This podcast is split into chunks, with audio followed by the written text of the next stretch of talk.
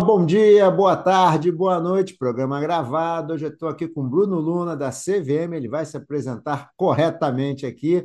Bruno, muito obrigado por ter aceitado esse nosso convite aqui para participar do Investimento Abessa, cara. Para nós é um prazer, uma honra ter você aqui conosco. Fala, Abessa, eu que agradeço, obrigado pelo convite. Ah, eu que agradeço muito. Bruno, para o pessoal te conhecer, explica um pouquinho quem é Bruno Luna, né? O que Bruno Luna faz, Bruno Luna se formou em quê e assim por diante. Perfeito. É, chamo Bruno Luna, eu sou o gestor responsável pela área de, análise, de gestão, de análise econômica e gestão de riscos da C V M, já faz mais ou menos uns seis anos. Trabalho na C V M há quatorze anos. É já um bom tempo. Sou formado em Economia pela U E R J, fiz mestrado na Universidade de Columbia, nos Estados Unidos, na área de Economia Comportamental, é, Finanças das Famílias. Então, assim, sou apaixonado por economia, gosto muito de desenvolver estudos econômicos e, enfim, é isso que eu faço hoje na C V M. Estou bem contente. Ah, que bom! Uma vida feliz e satisfeita, que bom! Exato. Que bom, que bom, Bruno, que bom. Bem, Bruno, vou aproveitar, né, nesse episódio aqui, a gente vai aproveitar toda a sua expertise aqui, né, todo o seu, essa, essa história sua que você tem aqui, para a gente falar um pouquinho dos últimos estudos da C V M. Aliás, já aproveito para elogiar, tá, super, tá um show de bola, tá muito bacana mesmo, tá? Tá bem bacana. E a gente tem alguns aqui estudos, eu acho que um dos últimos que vocês, que vocês soltaram, não, o último foi o de influencers, né? Então, a gente tem os influencers, é um dos grandes temas, né? Inclusive a BIMA está brevemente, agora dia treze de novembro, entra uma nova diretriz. Queria que você falasse um pouquinho do porquê do estudo dos influencers e quais foram as principais descobertas desse estudo aí, para onde é que está apontando aí essa regulação, inclusive a gente já sabe, se você comentar, está na agenda regulatória da C V M também. Fala um pouquinho para a gente.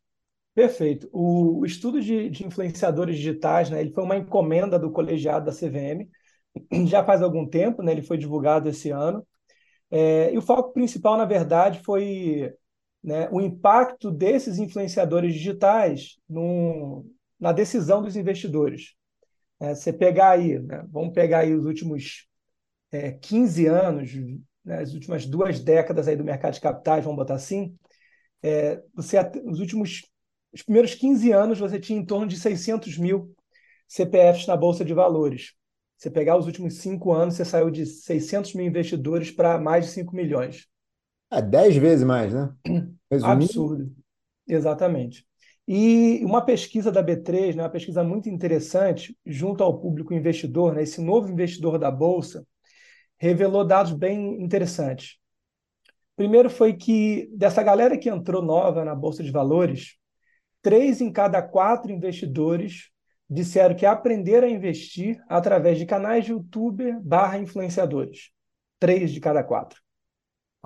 É, o ticket médio, né, desse público investidor, que era em torno de... O primeiro investimento, né, era em torno de mil e poucos reais, caiu para quarenta e poucos reais, se não me engano. Uau! Bem pequenininho, é absurdo. Então, assim, você mudou completamente o perfil do público investidor hoje na Bolsa de Valores no Brasil. A gente antes tinha um perfil de pessoas, né, de mais idade, né, com algum, alguma experiência, né, uma, uma estrada aí na, no mundo dos investimentos. E hoje em dia é um público muito mais jovem, sabe? É um público que, que é mais autônomo, né? Essa autonomia do investidor a gente é, constatou em mais de uma oportunidade, né, em estudos diferentes que a, que a, que a gente conduziu na C V M. E, e é um público assim bem engajado. Então, assim, o que a gente observou, né, é, fazendo esse trabalho, né, e por que da importância dele? O que a gente observou também em paralelo é que, conforme esse crescimento dos influenciadores, né, foi avançando, foi tornando cada vez mais relevante, é, a gente observou que parte expressiva desses é, influenciadores, né, é, com alto engajamento, eles ofertavam, né, ou faziam propagandas de participantes regulados pela C V M, mas sem o investidor ter qualquer noção de que isso estava acontecendo. Na verdade, isso ainda acontece, né? Ou seja, o, o influenciador ele faz ali algum tipo de promoção, às vezes num tom bem descontraído, né, que dificilmente às vezes você consegue identificar que é uma propaganda de fato, só que na verdade ele tem uma relação contratual por trás daquela, fazendo daquela publicação. Praticamente, né? Exatamente. Então, assim, o que, que a gente é, observou como um, um problema regulatório? A gente hoje tem bem definidas os limites, né, as fronteiras regulatórias para cada um dos participantes regulados pela C V M. Analistas, consultores, assessores de investimento. Beleza, então se alguém ultrapassa aquela barreira sem ter ali é, autorização para atuar, essa, essa pessoa ela pode ser punida pela C V M. A C V M já tem ali, né, instrumentos para para seguir adiante. Por, por outro lado, É, a gente não tinha, a gente observou que tinha uma lacuna regulatória em relação à relação contratual entre o influenciador e o participante regulado pela C V M. Então, a gente foi observar como é que isso era em outros países, né? É, mercados mais envolvidos, e a nossa conclusão é que a C V M deveria, né, passar a exigir que, ao estabelecer uma relação contratual entre participante regulado e influenciador, essa relação ficasse muito clara para o investidor. E ele, obviamente, toma a decisão que ele achar mais adequada na hora de fazer o investimento dele. Hum. Nossa! É, hoje, Bruno, dá para é, dizer que é, existe ainda... Existe, porque a impressão que eu tenho, vou até refazer a pergunta, a impressão que eu tenho é que, infelizmente, tem muita informação que é passada com muito pouco conteúdo, na verdade, né? É muito falando... É, uma, a própria linguagem, muitas vezes, é uma linguagem meio que incentiva aquela... Como botar em economia comportamental, incentiva a ganância, né? Perfeito. E aí, vocês chegaram a pensar em algum pré-requisito mínimo para a pessoa falar com o público? Você acha que isso deveria ser resolvido apenas pelo lado do contratante, né? Que, quem, a princípio, deve ter conhecimento sobre a mensagem que está sendo passada? Então, assim, o... esse, esse é um tema que a gente vai discutir em audiência pública, né, em algum momento. Uma consulta pública deve ser feita através desse, com base nesse estudo, e está na agenda regulatória desse ano, né, então deve sair aí alguma coisa, muito provavelmente até o final do ano. Então, esse certamente vai ser um aspecto que a gente vai abrir ali para discussão. Só que, assim, a nossa conclusão principal foi que... Assim, a gente não, não fez nenhum tipo de recomendação em relação ao tom da linguagem do participante, até porque a gente acredita que tem uma questão é, envolvendo liberdade ali de expressão que a C V M ali não, não tem, né, é, não tem por que tocar e nem teria é, autonomia para fazer isso. É, o que a gente é, observa que, ao dar essa visibilidade, né, para o investidor de que ele tem ali outros conflitos, né, por trás daquela informação, isso já seria suficiente para, para que o investidor ficasse mais atento. Então, óbvio que isso pode ser modulado com o tempo, né, mas é algo assim que a gente vai, vai observar na prática.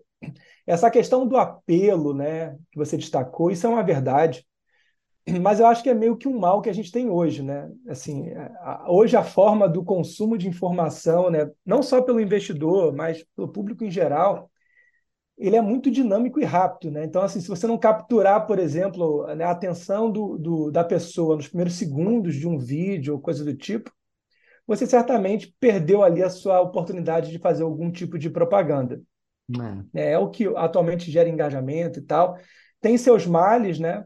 É, mas, por outro lado, assim, é, aquela linguagem mais arcaica, que acho que historicamente, de alguma forma, descreve o que foi o mercado de capitais no passado, já ficou no passado.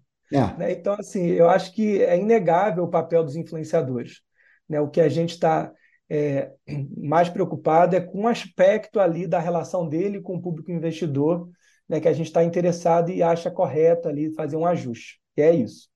Não, eu acho, não, assim, particularmente, a opinião pessoal, eu concordo plenamente. Eu acho que o ponto é dar o disclaimer, né? Eu acho que o investidor, a partir do disclaimer, toma a decisão. Se quer seguir a recomendação, não quer seguir, nem podemos chamar de recomendação, né? Mas quer seguir a dica que o cara está passando ali, tal, tal, tal, ou se ele não quer seguir, né? E eu acho que o, o contratante, como você falou, tem que ter uma relação contratual ali, né? Nova diretriz da BIMA fala, inclusive, de corresponsabilidade com o conteúdo, né?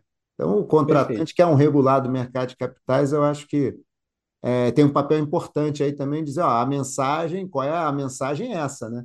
Você pode dar o tom que você quiser, mas a mensagem é essa. Você não pode dar uma mensagem diferente dessa, né? Perfeitamente. Né? Acho que é um pouco por aí. Ah, legal. Então, você acha que para esse ano, então, deve sair alguma coisa, aquele pacotinho de final de ano, assim, para o mercado dar um, ter que dar uma lida, deve sair no final do ano ainda, né? Eu acredito que sim, Bessa. Está na, na, na agenda regulatória, né? O assunto é, já começou a ser discutido internamente na C V M, então eu acredito que deva sair, né, conforme a agenda regulatória que a C V M já divulgou. E aí, assim, eu acho que vai ser uma audiência pública muito concorrida, né, porque é um assunto que, que, que gera um debate muito grande, até engajamento, vamos dizer assim, usando linguajar dos influenciadores. E, assim, vai estar aberto para que as pessoas possam opinar, né, e, e vamos construir aí a melhor regra, né, possível, é, respeitando liberdades individuais e tal. Ah, legal. Mas também é ampliando a proteção do investidor. Tá. E só uma curiosidade, no mundo, assim, na tua pesquisa, quando a gente olha mundo, dá para dizer assim, é, se tem alguma, alguma tendência mais majoritária, realmente majoritária, entre fazer essa recomendação de disclaimer ou exigir algum pré-requisito mínimo? Tem alguma tendência majoritária no mundo? Então, o, o que a gente observa, né, que a forma como as jurisdições estão tratando o assunto é um pouco heterogênea. Então, por exemplo, a, a regra americana, né, é uma regra que, inclusive, é, foi a inspiração de uma regra parecida que a C V M, que a C V M não, né, que o Brasil tinha na década de sessenta, né, nem tinha ainda sido criada a C V M. É, a lei do mercado de capitais, ela tratava já desse assunto da propaganda. Ela dizia que qualquer manifestação, né, matéria, que envolvesse... O artigo, acho que foi oitenta e nove, depois eu, eu, eu pego a lei certinha para te passar, não me recordo agora o número dela. Mas é a lei do mercado de capitais. É, se você fizesse qualquer tipo de matéria, qualquer divulgação, onde você era remunerado, né, por participantes interessados naquele tema, né, distribuidores, emissores e assim por diante, é, e você não...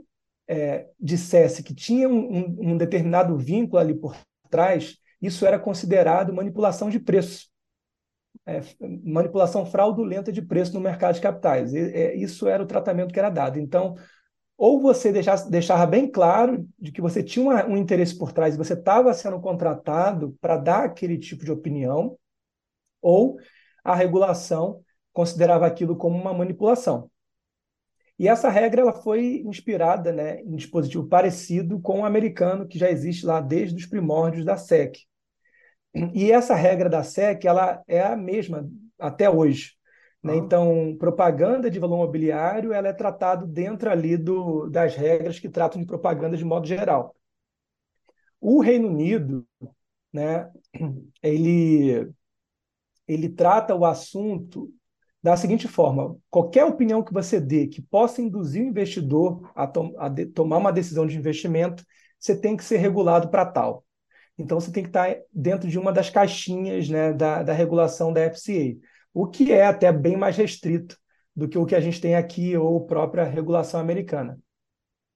É, a Austrália e a Holanda, por exemplo, foram outros dois mercados que a gente foi consultar, é, eles adotaram uma linha muito mais educativa. É, publicaram cartilhas, passaram a fazer encontros com influenciadores, né, para dar uma orientação ali, enfim, alertando que em determinados tipos de publicação, às vezes eles podem estar ultrapassando as fronteiras regulatórias e assim por diante, o que a C V M já vem adotando já há algum tempo, né, com os ofícios circulares, com orientações e, e tal. Então eles adotaram a linha educativa. A ESMA, né, ela, no regulamento de manipulação é, de mercado, ela fala que qualquer vínculo tem que ser é, é ficar, tem que estar claro para o investidor, qualquer vínculo que você tenha. E a IOSCO, ela diz que a responsabilidade deve recair sobre o participante regulado. E a nossa recomendação nada mais é do que um mix ali do, do regulamento europeu com as orientações da própria IOSCO.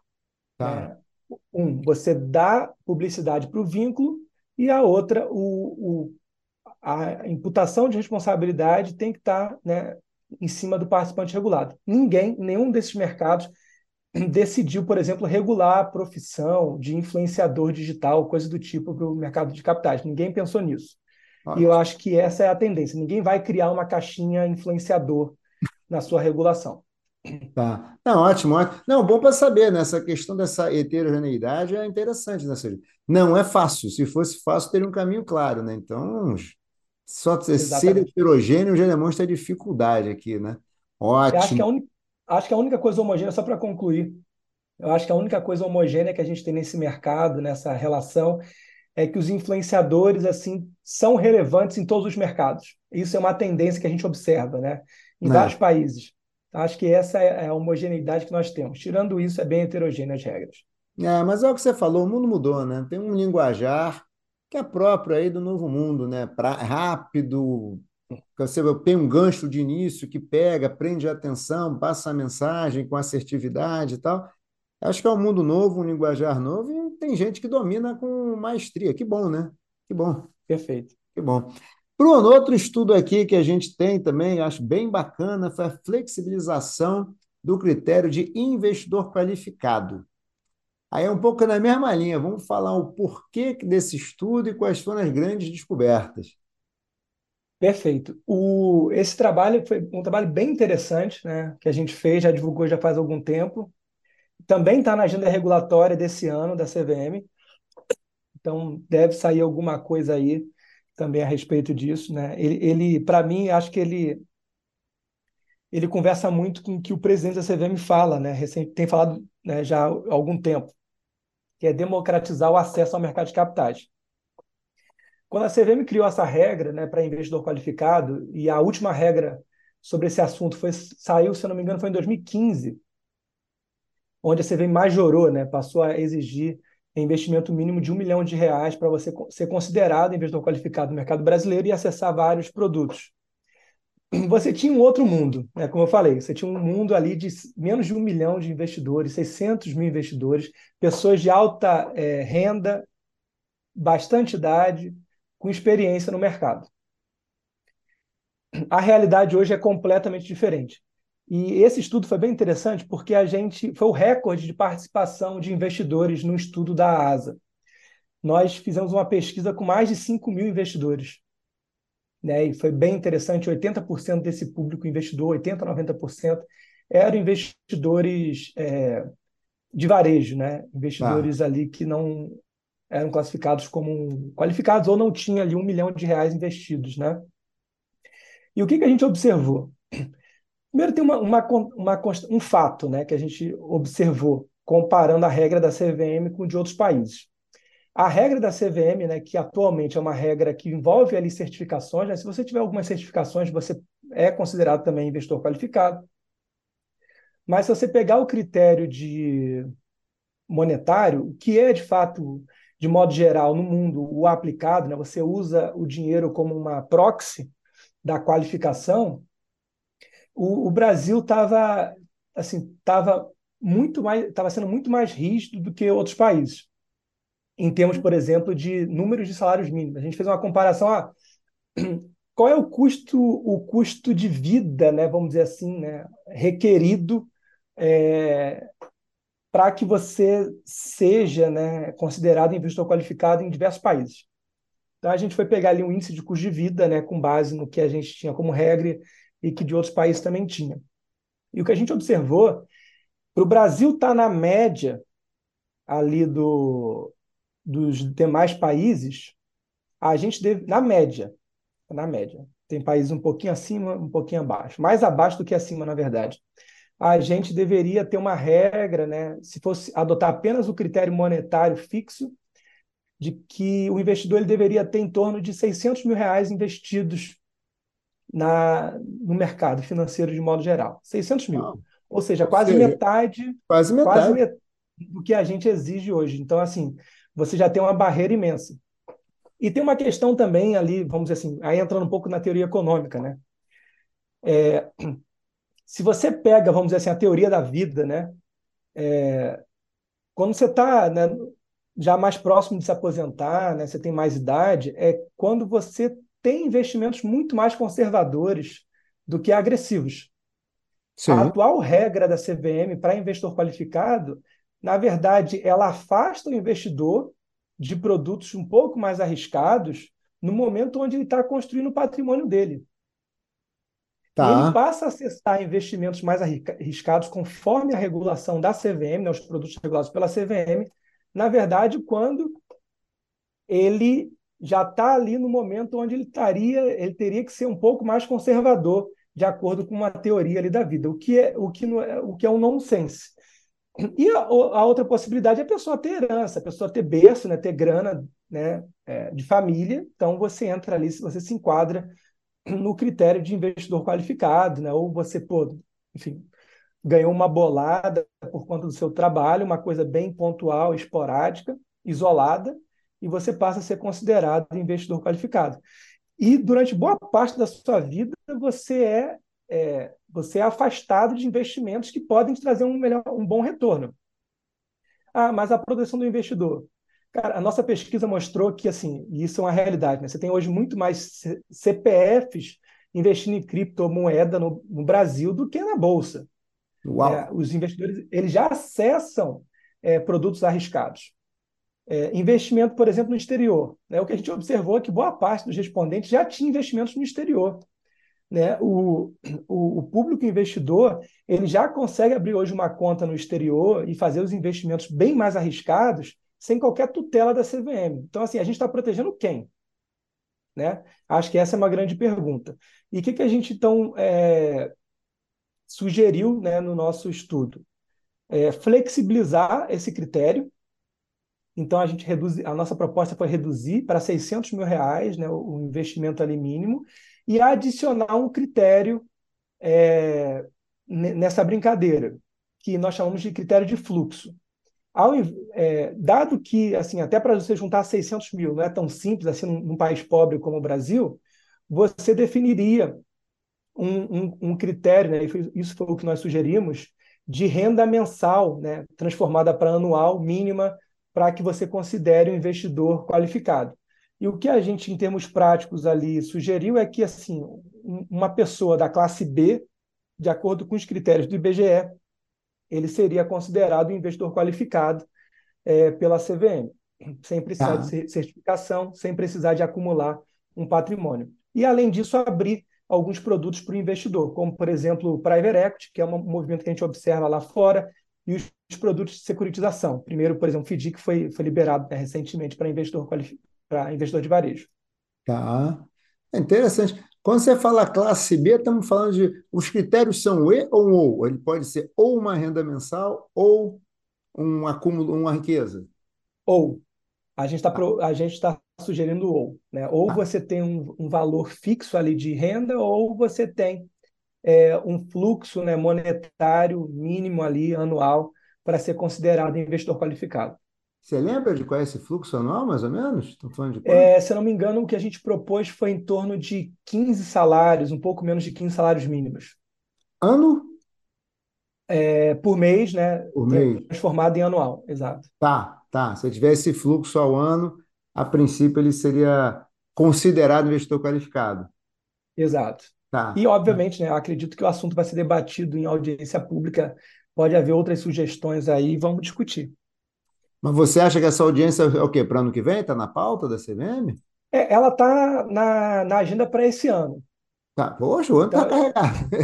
Exato, então eu acredito que talvez, né, talvez nesse pacote aí que você mencionou, né, não, não, deve sair alguma coisa ainda esse ano, né, para ser discutido com...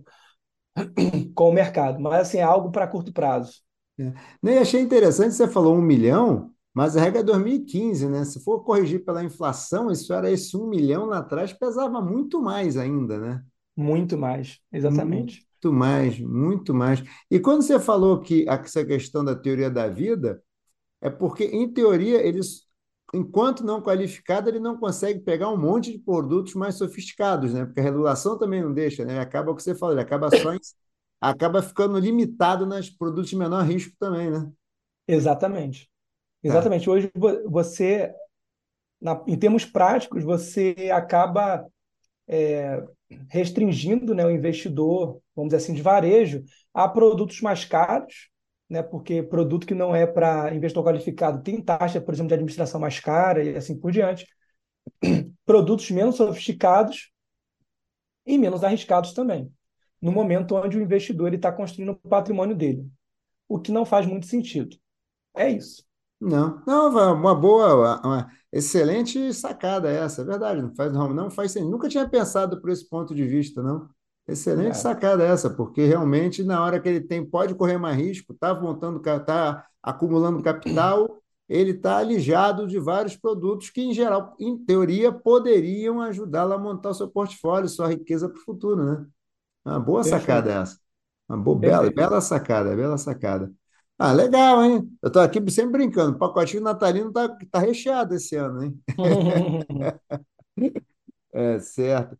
Bruno, mais um estudo que vocês fizeram este ano também, se eu não me engano? Agora eu fiquei na dúvida. Esse, esse, ah, esse ano também. Foi esse ano também, não foi? Foi, foi. Esse é um assunto que eu tenho muito carinho, né, Bruno? Porque eu sou daqueles caras que acho que assim, a informação tem que ser fluida, né? E às vezes menos é mais, né?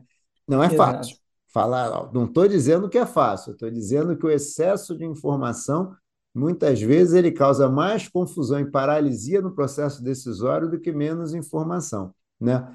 É, e nesse tocante, é um pouco da mesma coisa, né?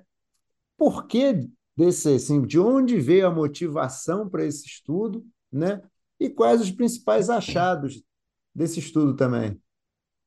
Não, perfeito. O, a motivação desse estudo, né, veio com uma constatação de um fato também, né? A C V M certamente é o regulador do mercado de capitais que mais exige informação dos seus participantes no mundo. Ah, é? Né? É, é disparado. A gente, na verdade... Ah, é disparado, né? Dizer que é cabeça é. com cabeça, não, é disparado. É, não, é disparado. A gente está à frente, assim, disparado. Não à toa, assim, o, o Brasil... nós somos muito elogiados, né? É por isso, é, lá fora, nos fóruns internacionais, né, a gente consegue prover informação assim, de forma muito rápida, né, com base no que a gente já exige do nosso regulado, sem ter que acessar, adquirir de vendors e assim por diante. E, por outro lado, a gente já tinha já divulgado, né, um estudo é, que o foco não foi esse, Né, é, que a gente, desse, desse, da, da revisão do regime informacional, mas foi um estudo que a gente divulgou em dois mil e vinte, onde a gente consultou, né, diversos participantes, teve uma boa participação também, foi uma pesquisa com mais de mil e trezentos investidores, para entender assim, tá, o que, que você acha da forma como a C V M disponibiliza informação é, para você e a própria relevância da informação. O que a gente observou é que ali, né, na época, você já tinha assim, uma, uma gama de informações que não era sequer do conhecimento do público. As pessoas elogiaram, por exemplo... Mas é com o gente... público, não foi, com os, partic... não foi com, os mer... com os participantes de mercado, foi o público, em geral. É, o investidor, ah, tá, de modo tá geral. Bom, tá bom, tinha entendido que era com os participantes, foi com o público em geral, tá bom. Não, público em geral. É, então, assim, você tinha uma, um, um, uma, um percentual relevante de pessoas que sequer conhecia determinadas informações e também teve muita reclamação no sentido de como que eu acessava esse tipo de informação, porque esse é um outro problema, né? A forma como você acessa a informação, às vezes, é tão relevante como, quanto o conteúdo da informação. Se você der um calhamaço com mil páginas de P D F para a pessoa, cara... a pessoa não vai acessar, a pessoa não vai ler, né? Então, já tinha ali uma constatação, né, de, de, um, de um potencial problema. E, e como a gente fazia muito tempo que não revia, né, o regime informacional de fundos de investimento, decidimos assim, pô, vamos estudar isso a fundo, né? Porque é, um, é, pô, é o maior mercado que, o, que, o, que nós temos no Brasil, é o de fundos de investimento, né? O Brasil... em termos de quantidade de fundos, é o maior, é a maior indústria do mundo, em quantidade de fundos. Tá. É, uma, é a maior indústria do mundo. Então, assim, vamos ver, assim, né, tra- colher números, né, para saber o que está por trás disso. O que, que a gente observou? A gente foi ver, por exemplo, é, tráfego, né, de acesso nos diversos canais da C V M dessas informações. A gente foi conversar com administradores, né, de recursos para saber como é que era esse acesso também junto os administradores, corretoras e, e assim por diante. E também fizemos pesquisa com os investidores. Conclusões. Primeiro que assim, tem, tem, tem, tem informação que o investidor sequer sabe que existe. Gente, como é que a gente exige uma informação de um participante que o investidor sequer sabe que existe? Como, por exemplo, demonstrativo de desempenho da, da carteira dos fundos. É, é algo assim quase que desconhecido do público investidor. Ah, Pô, mas, mas, é mas para investidor, investidor, né? Esse é justamente Exato. Para o investidor, ele não conhece. Exato. Pô, como assim o investidor não conhece essa, essa, essa informação? Não, ela, ele conhece. Ele não conhece o documento exigido pela C V M. O, o, o mercado já provê ele com esse tipo de informação.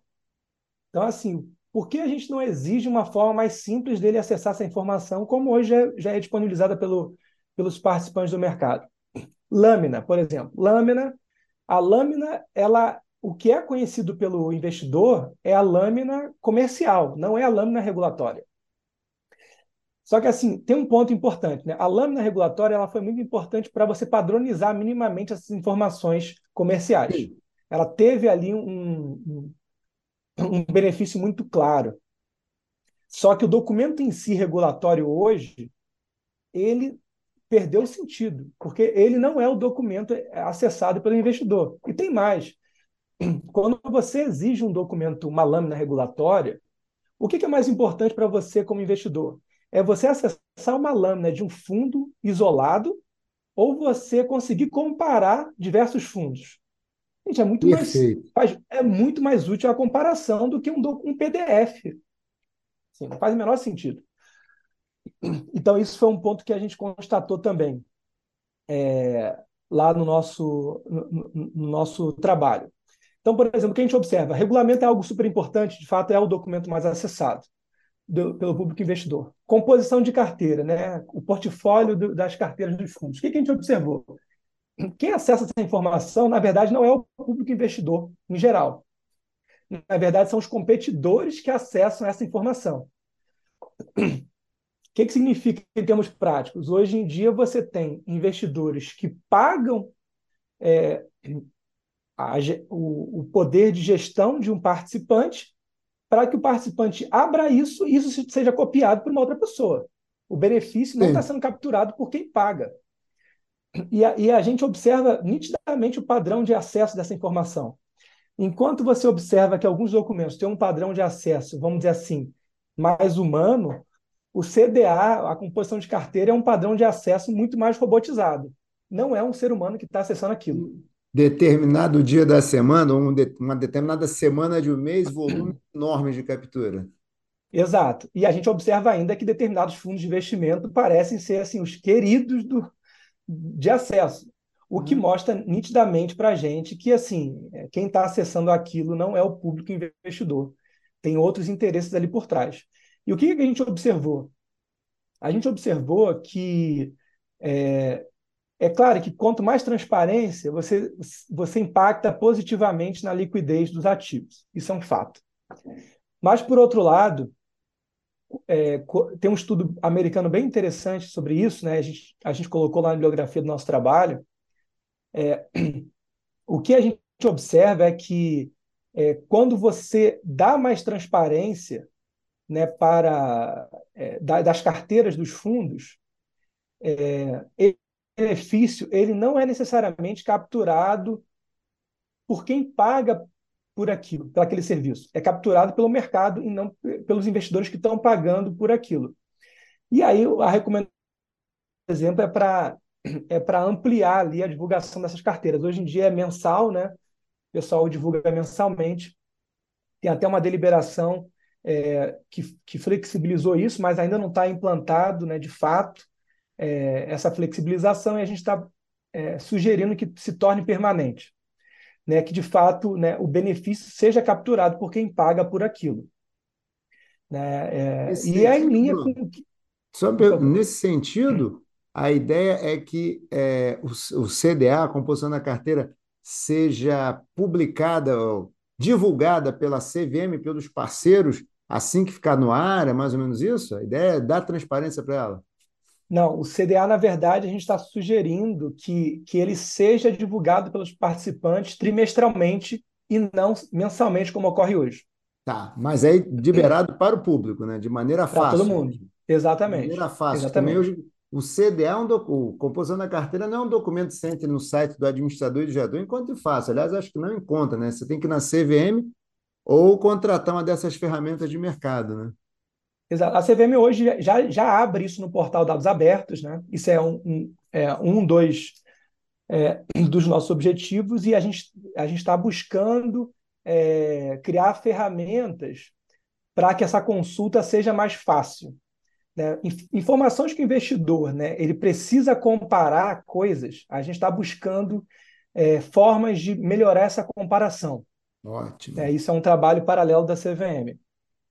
Só que, em linhas gerais, assim, o que a gente está sugerindo é, é meio que, vamos dizer assim, mitigar, né, essa falha regulatória, né, de beneficiar de uns pagares e, e uns pagarem pelo serviço e, e não serem beneficiados diretamente por esse serviço, beneficiar outros participantes, né? E a gente entende que, ampliando aí, né, esse, esse, esse, é, esse período para a divulgação dessas carteiras ajuda, contribui a mitigar esse problema. Ah, é bom, bom. Esse também está no pacotinho de final de ano, não, né? Não, esse muito provavelmente, né, deve ser levado para discussão para a agenda regulatória da C V M esse ano. E se tiver algum tipo de discussão mais estruturada, deve ocorrer só no ano que vem, creio eu. Se, se o colegiado da C V M, né, entender que esse assunto vai entrar como um dos prioritários. Tá.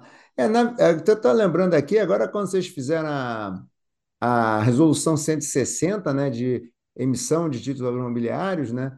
De underwriting, ela já traz ali uma laminazinha lá, que, nossa, melhorou muito. Eu, nas minhas aulas, antigamente você tinha que pegar um prospecto, ficar com o um aluno olhando, ah, pega mil páginas, e agora você tem aquela laminazinha, já, gente, vamos, começa olhando para a lâmina, não, depois a gente, vocês vão lá no prospecto, nessa, nessa, nessa, já melhorou bastante, né? Eu acho, né? Mas tudo bem, também é uma amostra viesada, que são alunos de administração, de economia e tal, né? Mas eu acho que melhorou bastante a transparência da informação, essa lâmina da da cento e sessenta. O que me deixou espantado é o relatório de desempenho, né? Que é um documento para investidor e investidor não conhecer, né? Isso é que realmente me não espanta. Conhece. Porque esse é, é para a gente, pra gente também foi um, foi um espanto. É, não, é uma coisa assim. É, assim, outro dia eu estava conversando com um amigo sobre isso, né? A verdade é que com essa, a, com o que a gente tem hoje disponível de tecnologia, né? Cada dia que passa faz mais sentido que as coisas fiquem no alcance de um celular ou de uma tela de computador, que você consiga arrastar e poder fazer as suas comparações, né? Cada dia que passa, isso é que faz mais sentido, né? Você escolhe lá o seu fundo, escolhe quais vai... Vai ficando, né? Cria um caminhozinho, meio... tipo quando você vai no museu, né? Vai ter que passar por aqui, depois por ali, você cria uma ferramenta com um caminhozinho e ele é capaz, tendo uma, uma visão do que ele quer, uma visão comparativa, né? Acho que a gente vai caminhar para isso em algum momento, né?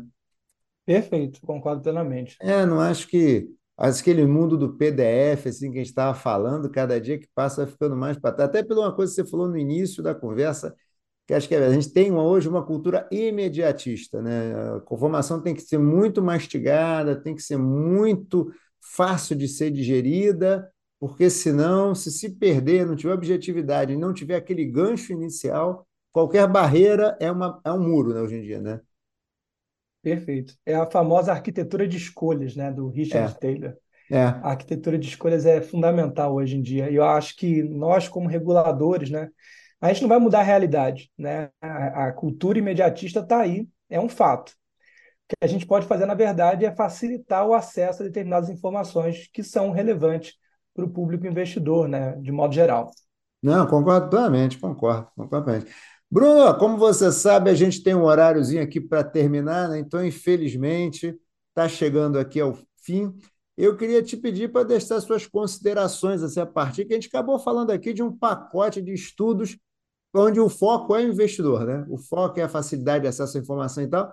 Queria que você fizesse um T C C, um comentário, alguma coisa sobre o que, que você, pegando os três temas que falamos aqui, o que, que você acha que é relevante?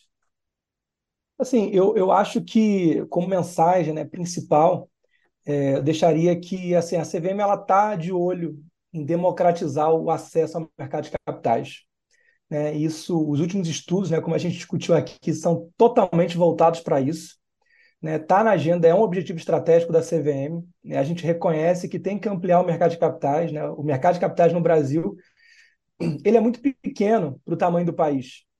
Sei que a gente tem um país, é um país muito pobre e tal, só que o, o, o percentual, né, de participantes, né, apesar desse número expressivo, nos últimos anos ele ainda é pequeno comparado a, a países, né, mais desenvolvidos, é, um, com um perfil parecido com, com o brasileiro. Então, assim, acho que esse movimento de democratizar o acesso ao mercado, ele, ele é um movimento que vai continuar, né, e acredito que vai ficar cada vez mais fácil, né, você compreender, né, e acessar produtos do mercado de capitais, né, regulados pela C V M. É, deixaria também como um ponto de, de, de atenção, né? É, o próprio movimento dos influenciadores, né? Ele, a importância dos influenciadores é inegável, inegável, só que a mensagem que eu deixo é para o investidor, né? A gente tem, de fato, como a gente discutiu aqui, uma cultura imediatista, mas eu acho que é muito importante, sabe, o investidor ele, ele refletir bastante antes de tomar qualquer decisão e antes de tomar como verdade qualquer tipo de indicação. Né? O investimento, né, como a gente conversou, né, Bessa, ele, ele não é como comprar banana na feira, é uma compra de uma vida, né? Então uma decisão que você está tomando agora, né, e depois, depois vai influenciar na sua saúde financeira ao longo da sua vida, então assim, você tem que olhar com bastante carinho para isso, e acredito que com essa regra, né, que a C V M vai botar em discussão, as coisas vão ficar mais transparentes, né? E o investidor, de modo geral, vai conseguir tomar uma decisão mais refletida e mais ciente do que está ali por trás, né, de, de, de cada uma das informações que hoje ele consome, é, por esse público aí. Ah, ótimo. Essa é a informação. Não, achei super bom. Acho que a, gente, acho que a mensagem está super clara. Eu acho que é, qualidade informacional, né, e você recebe o que você acessa, você recebe de maneira passiva o que você busca de maneira ativa. É importante que você reflita sobre ela para que você possa tomar uma decisão, né? Busque a informação, reflita antes de tomar uma decisão. Acho que está super claro. Bem, Bruno, queria te agradecer muitíssimo, um prazer, uma honra estar conversando aqui contigo. Parabéns pelos estudos, isso é importante deixar também, parabéns pelos estudos e super obrigado. Eu que agradeço, Bessa, um abraço para você. Um abraço para você também, tudo de bom. Gente, saúde a todos, parabéns, saúde para todos. Tchau, tchau.